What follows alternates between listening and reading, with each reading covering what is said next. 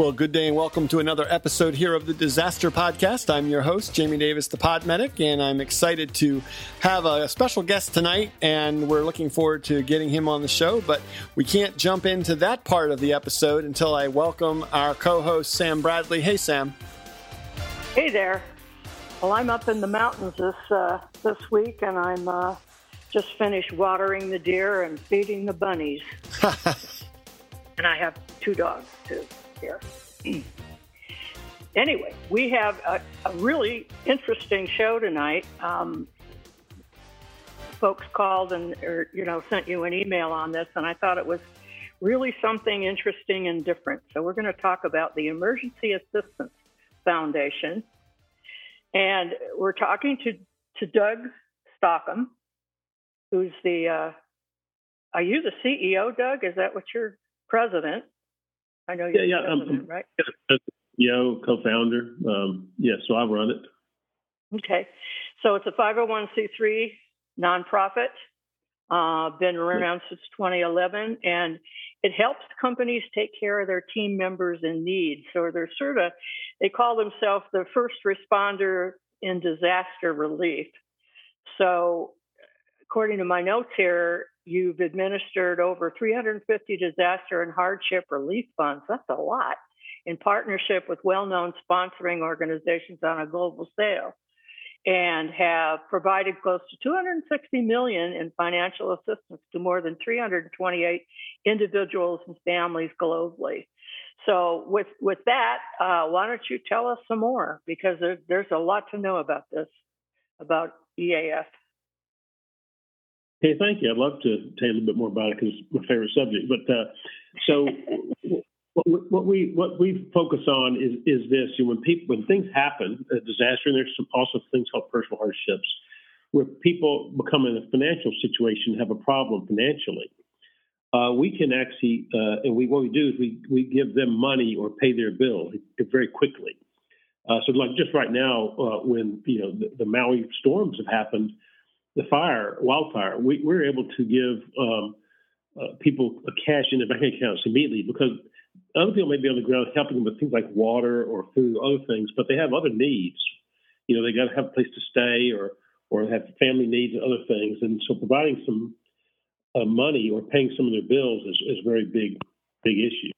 You know, another recent thing example like in Ukraine when the war started, people were trying to scramble to go get out of there or find some way to to get their lives back together. So we, able, we gave 8,000 people uh, cash. Um, so that's what we do. And we, have developed great tools for it, um, uh, you know, cloud based tools that we can do things very, very quickly. People can apply on their uh, cell phones. We can you know, identify who they are, and then we can provide uh, money so they can help pay their bills and kind of get their lives back in a better better place. I think that's like way beyond fantastic.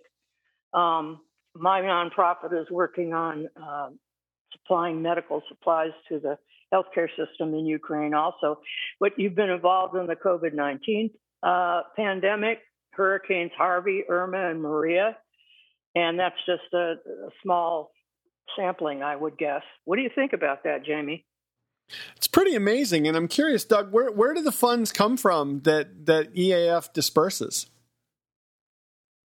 Well, uh, they, they come his, historically primarily from um, uh, people who work for the companies. Like a company might sponsor a fund. You know, it could be a, a Target or Starbucks, people like that, companies like that. And they set up the fund, and the employees can donate to help the fellow employees. The company commonly donates, and that's the most common way. There are, however, public charities, so anyone can donate. So, an example like Maui wildfires, other people who are donating who just want to help people who are impacted. But the majority of the money, uh, what we do, does come from the company sponsored funds from those companies and from those employees. That, that's the vast majority of it.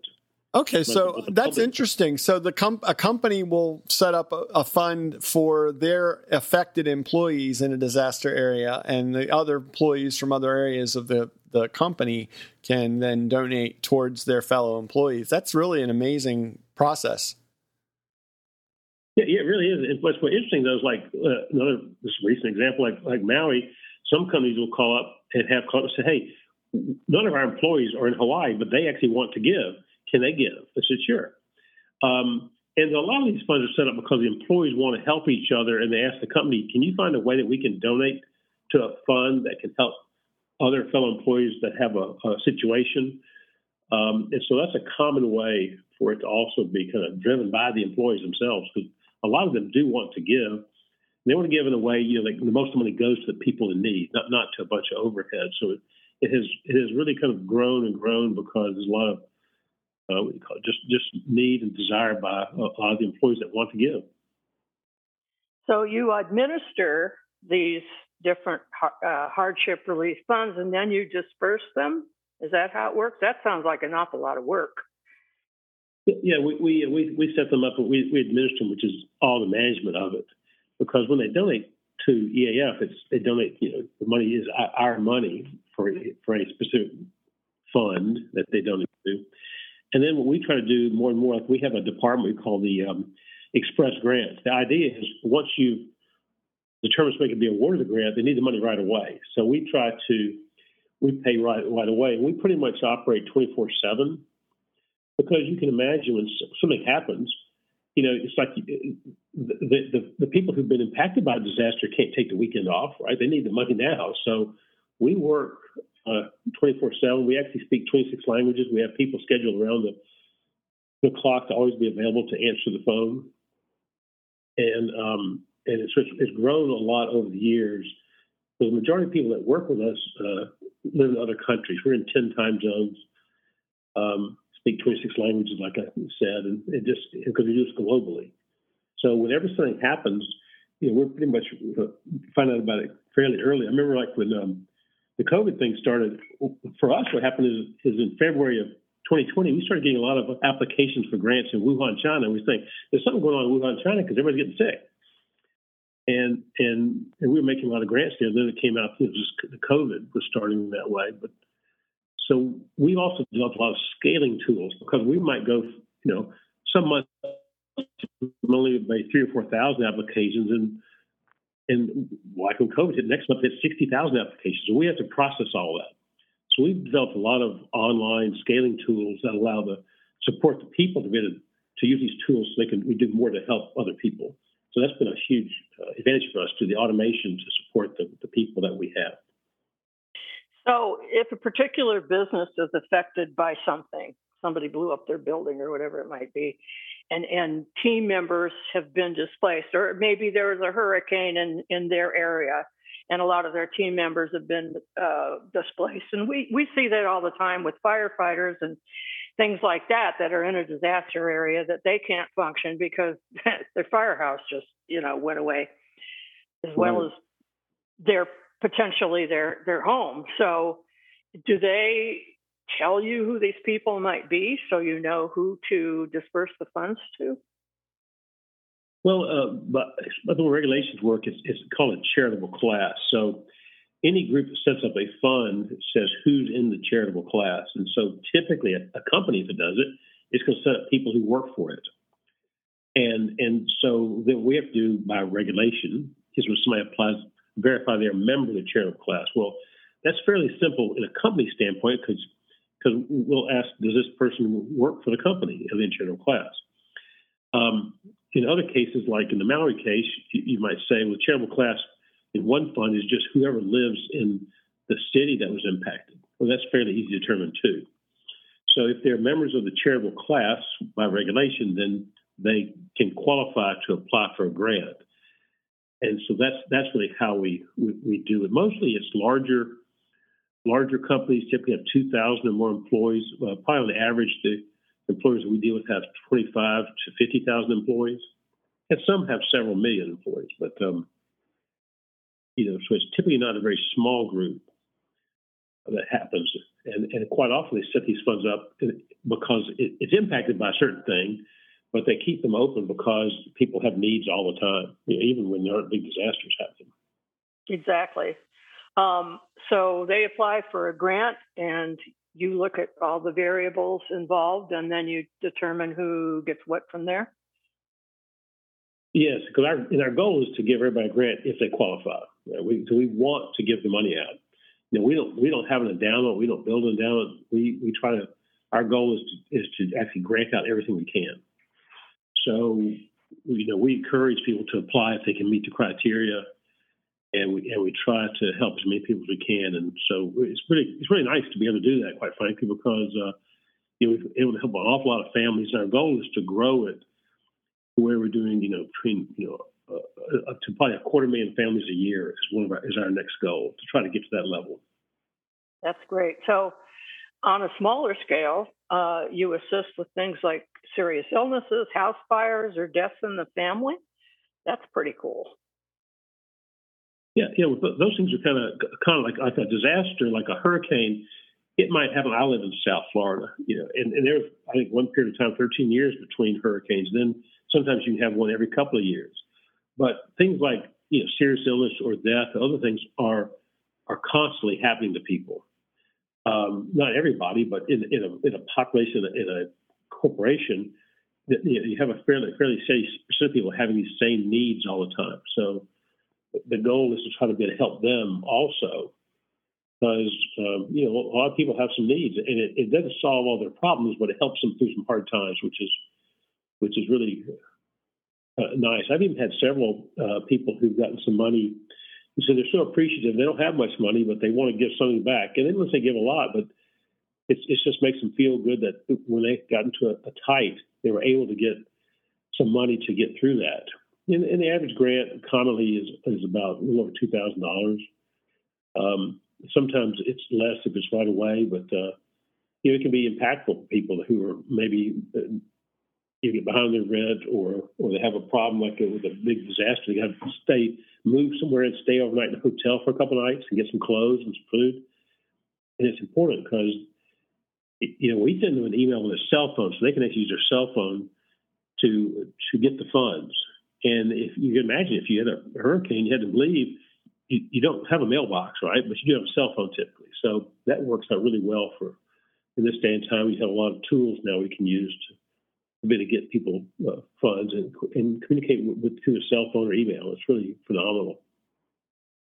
Well, it looks like one of the things you guys do is turn this around pretty quickly. How long does it take from beginning the grant process, the first contact, to them actually getting some funds? Well, we have two general types of grant applications. One we call the immediate response program, is something we've invented and created and it's in times of, of, a, of a large disaster like a hurricane or like the Maui fires. And they can use a cell phone, answer a few questions. We get verified that they in the charitable class, and then uh, they'll get an email either that night or the next day with his, which is the money. So they can get the money uh, within less than 24 hours, having submitted the application and being verified that they, they qualify. The the uh, the one we call the more standard application takes a little bit more time. It, it, it, the average turnaround time there is about six or seven days. Once we award it, you get the money the next day. But uh, wow. but it can it, it can be more involved because some of the federal regulations require more documentation, that type of thing. Jamie, questions?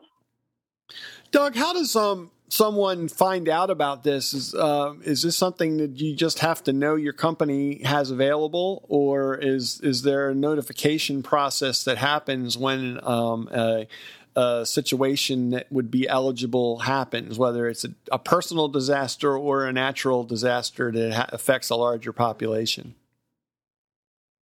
Well, that's a, that's a really good point. Um, so companies try to um, provide it by have this fund.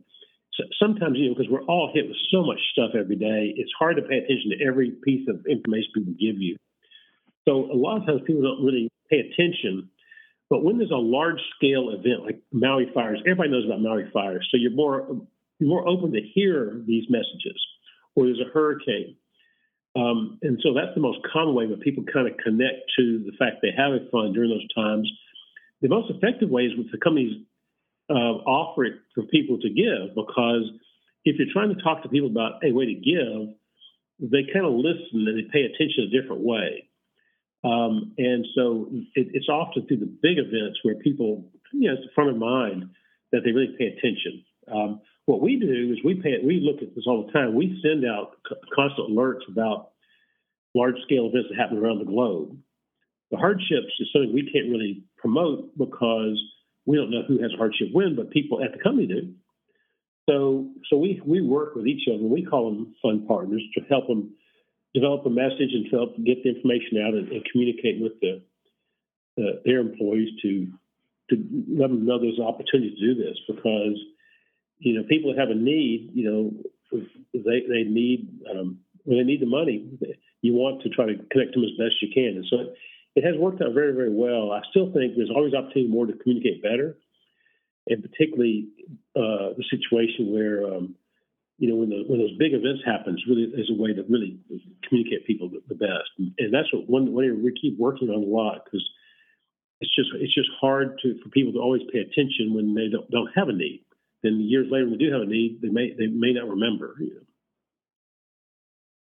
you know I'm amazed by the scope of this thing because you have over hundred team members located in ten different time zones, uh, serving over 12 million individuals across six continents and you have a lot of multilingual response ability. So, what do those people actually do? Are they the ones that make contact with folks in different countries when they put the grant uh, request in? Yeah, so we have several groups of people. We have when people hit uh, submit on an application, the the reviewers uh, immediately uh, know about it and they they begin their review and communicate with the applicants. And then we have a team of people, which is just applicant support. So every fund has a unique phone number and unique email. So they can contact the uh, applicant support. And the two typical questions are, you know, how's my application going? Or does my situation um, it, it enable me to get a grant? And so we have about 26 people that just do that. We do um, uh, chat, uh, uh voicemail, email and we have a system whereby people can say, call me at this time, because sometimes you know, it's inconvenient to just call people back at some any given time. So we'll set appointments, and we work really hard to be able to communicate with those uh, those individuals. And then we have, uh, of course, the finance team. Once the grant's approved, uh, we have a, team of people that just their goal is just to get the grant to people and to respond to ones who have a hard time um, with some of their financial aspects because their bank accounts, et cetera, may have some difficulty. We have various different groups that do all these things, and they're focused on on their area, and uh, it all works really, really well together. It's kind of amazing to me because it's been after after a number of years. You know, you build a team up, and people are used to working together, so so it really starts to flow really well and, and work really well.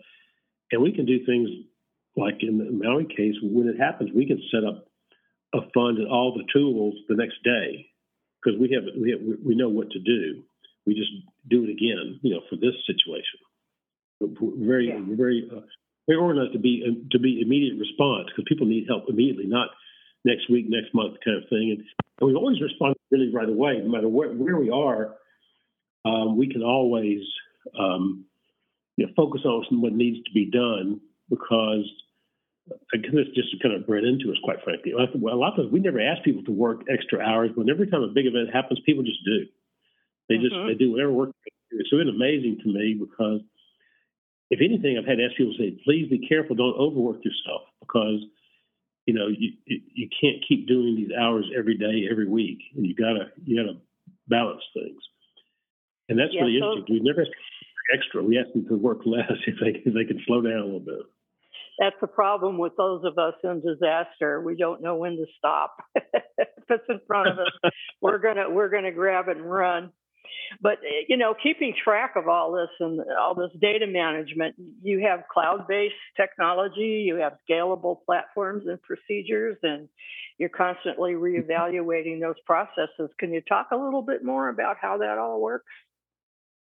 Well, sure. We have some great, uh, we call them fund partners that say set up funds. For example, one's Oracle, and they have a great tool called NetSuite, and they've been helpful to us in getting that, using that as our kind of main platform. We have a number of others.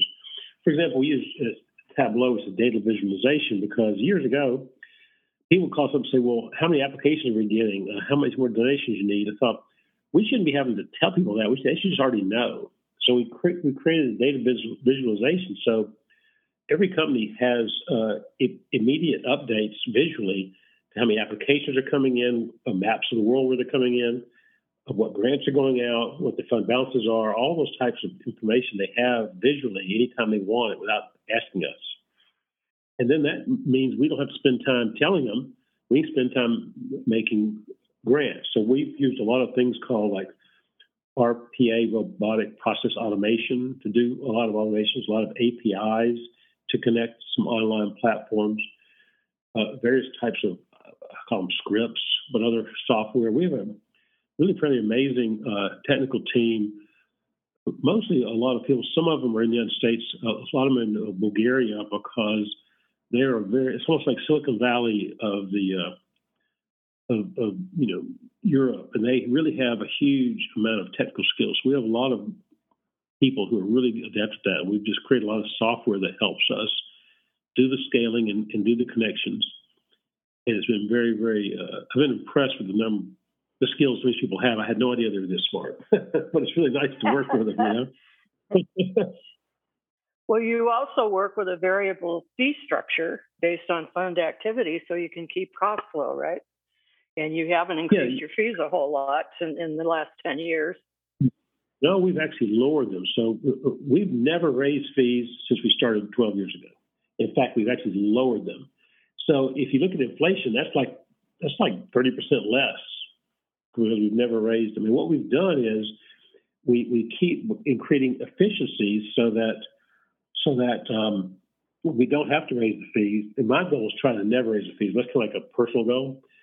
So if we become more and more efficient, then we can do that. And and right now we have somewhere around you know four or five percent of the cost is our overhead, and the rest goes to people.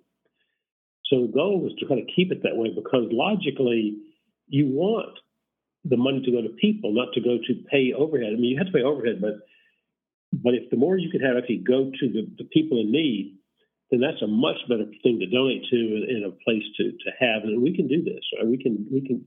I feel confident we can do that. If we keep growing, we keep scaling more. We just keep our overhead the same, hopefully.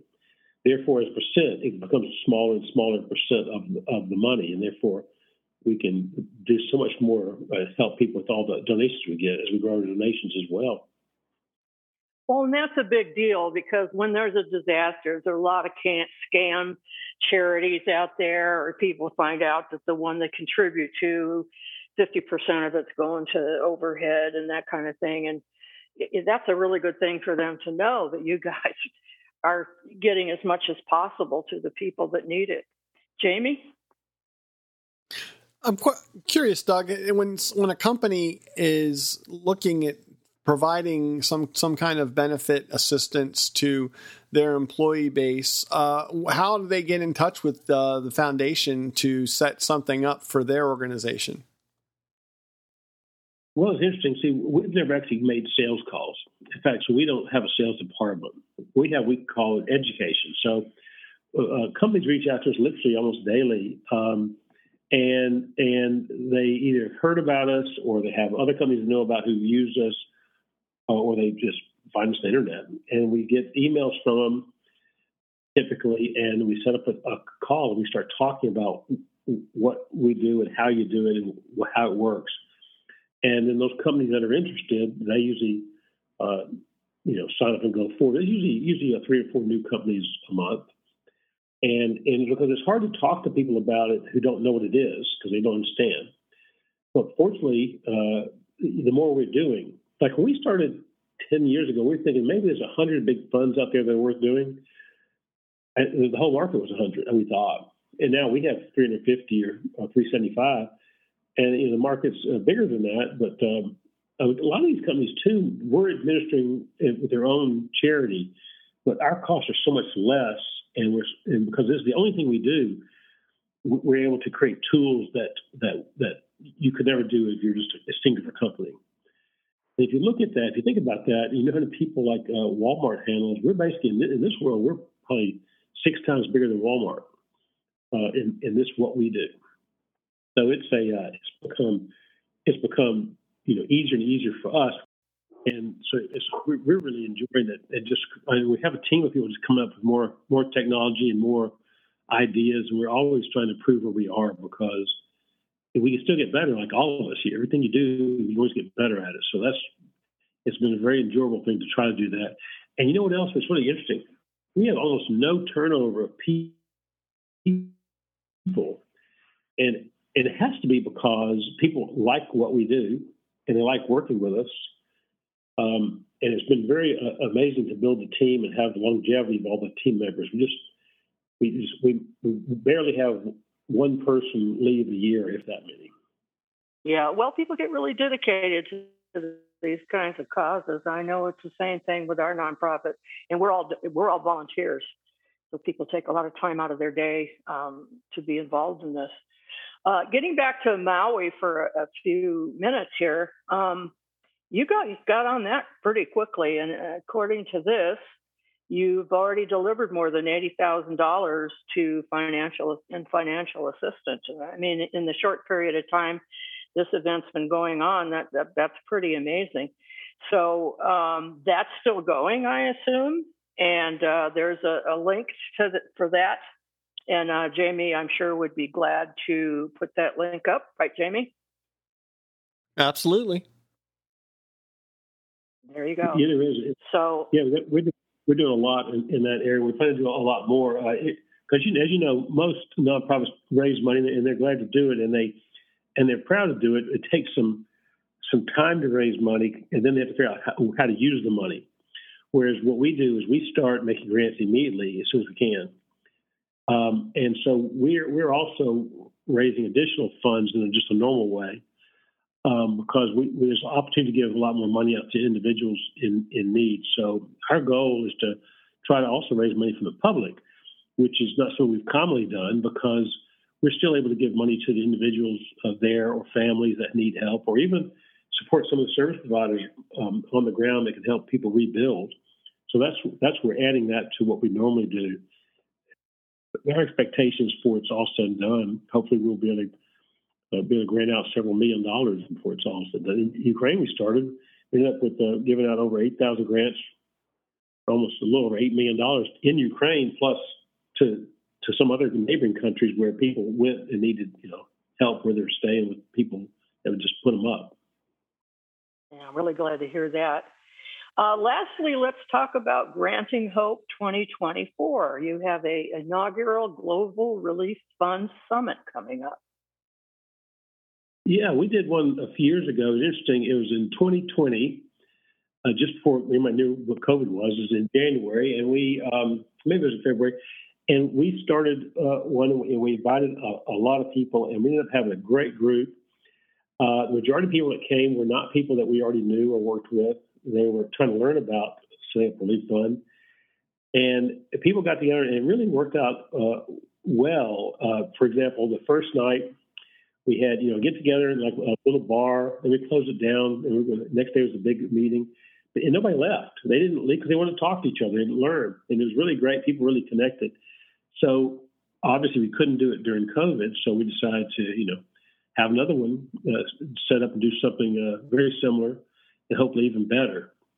So we were very excited about this in Orlando in, in February. That's where we did it last time too, because a lot of a lot of people come down on a Thursday, Friday, the next day on the weekend with their families. Orlando's inexpensive; it's a great, nice place to be, and um, and then we people like to learn from each other and get to meet other people who are trying to do this in their companies. So it's a great opportunity to get together. It's really worked out um, well. So we're very, very uh, excited about this. We have a, a great uh, speaker, Erin Brockovich, who was is known, oh, yeah. you know. So we're looking forward to to, uh, to get people to hear her as well. I've never met her, but look forward to that. And uh, and it's just it was always always been phenomenal. We also set up a, a kind of a sister organization in Canada to do the same thing for Canadian companies so they're going to be coming down to the the uh, event in Orlando, and so everybody get to meet them as well. So we just we're just trying to build this industry out more. We want to help a lot of other people interested in this type of subject, and just keep growing it, growing what we do every year. And it's been it's been it's been uh, phenomenal. You know, and as I get a little bit older, I'm thinking, well, I can do this until I can't talk anymore, so I can still keep doing. So I'm very excited well, we hope that that doesn't happen. But Um, this is just all mind blowing, and I think when our team gets a chance to listen to it, they'll agree too. Um, so we'll put up the information on that too. So this is really about uh, Jamie and I know because we've done EMS shows for quite a few years that the networking is really the most important piece of it, and it sounds like right. that's what goes on here, right? So yes, it is. That, that is the key. Is the people like the network, and and that's the opportunity when people get to do it. So because if you do it in person, you see people, get to build relationships, and that's very important in any industry. But for this one, it doesn't really have much of a. You know, it, it's, everybody's in a different company, different place. So it's a chance to come together and get to meet some others. That's been very helpful. And this isn't something that a lot of people understand or know about, even. So, you know, that's a good opportunity. So, Jamie, what do you think? Are we to? Well, I I think it's great, and um, I just would like to extend. Uh, you know, Doug, why don't you give us a quick um, way that folks can find you online uh, if they want to look at a way to get their company involved? Uh, how, how's the best way for them to do that? Yes, go to the website in the upper right corner. There's a contact uh, piece of information. So the website is fairly easy. It's of course www.emergencyassistancefdn.org, and FDN is short for Foundation. F Frank David Nancy.org. So you go to that website, and if there you can you can see all the companies we're involved with. You can uh, uh, put in the contact information, put in some uh, ask for contact, and we'd love to be able to help anybody who uh, has a need or just wants to learn something. That's what we're we're about the education part. We think I always think if I educate people well, they want to work with me, and if I don't educate them well, then they don't. But uh, but we don't do the selling part. We just try to educate because we it seems to work better that way. Sounds good. Well, well also, go ahead, Sam. I was just going to throw in we we have a Facebook group uh, that if you or someone from your organization, because if people listen to this and they have more questions, we have a very large listener base. Uh, we have this Facebook group that's I don't know somewhere in the 900s.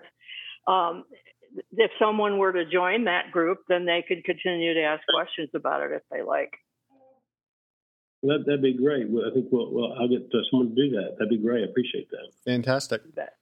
And a real quick shout out to our um, our generous uh, sp- supporters, uh, Paragon Medical Education Group. And they make this show possible. Um, based on the last 10 years of their support, we've been able to continue to bring weekly shows to you about different disasters, programs, response efforts, and things like that all over the world. And uh, so make sure you check out their information over at um, paragonmedicalgroup.com and uh, ask them how they can put together a unique training and disaster preparedness uh, program for your responders in your community. Um, Sam, where can folks find you?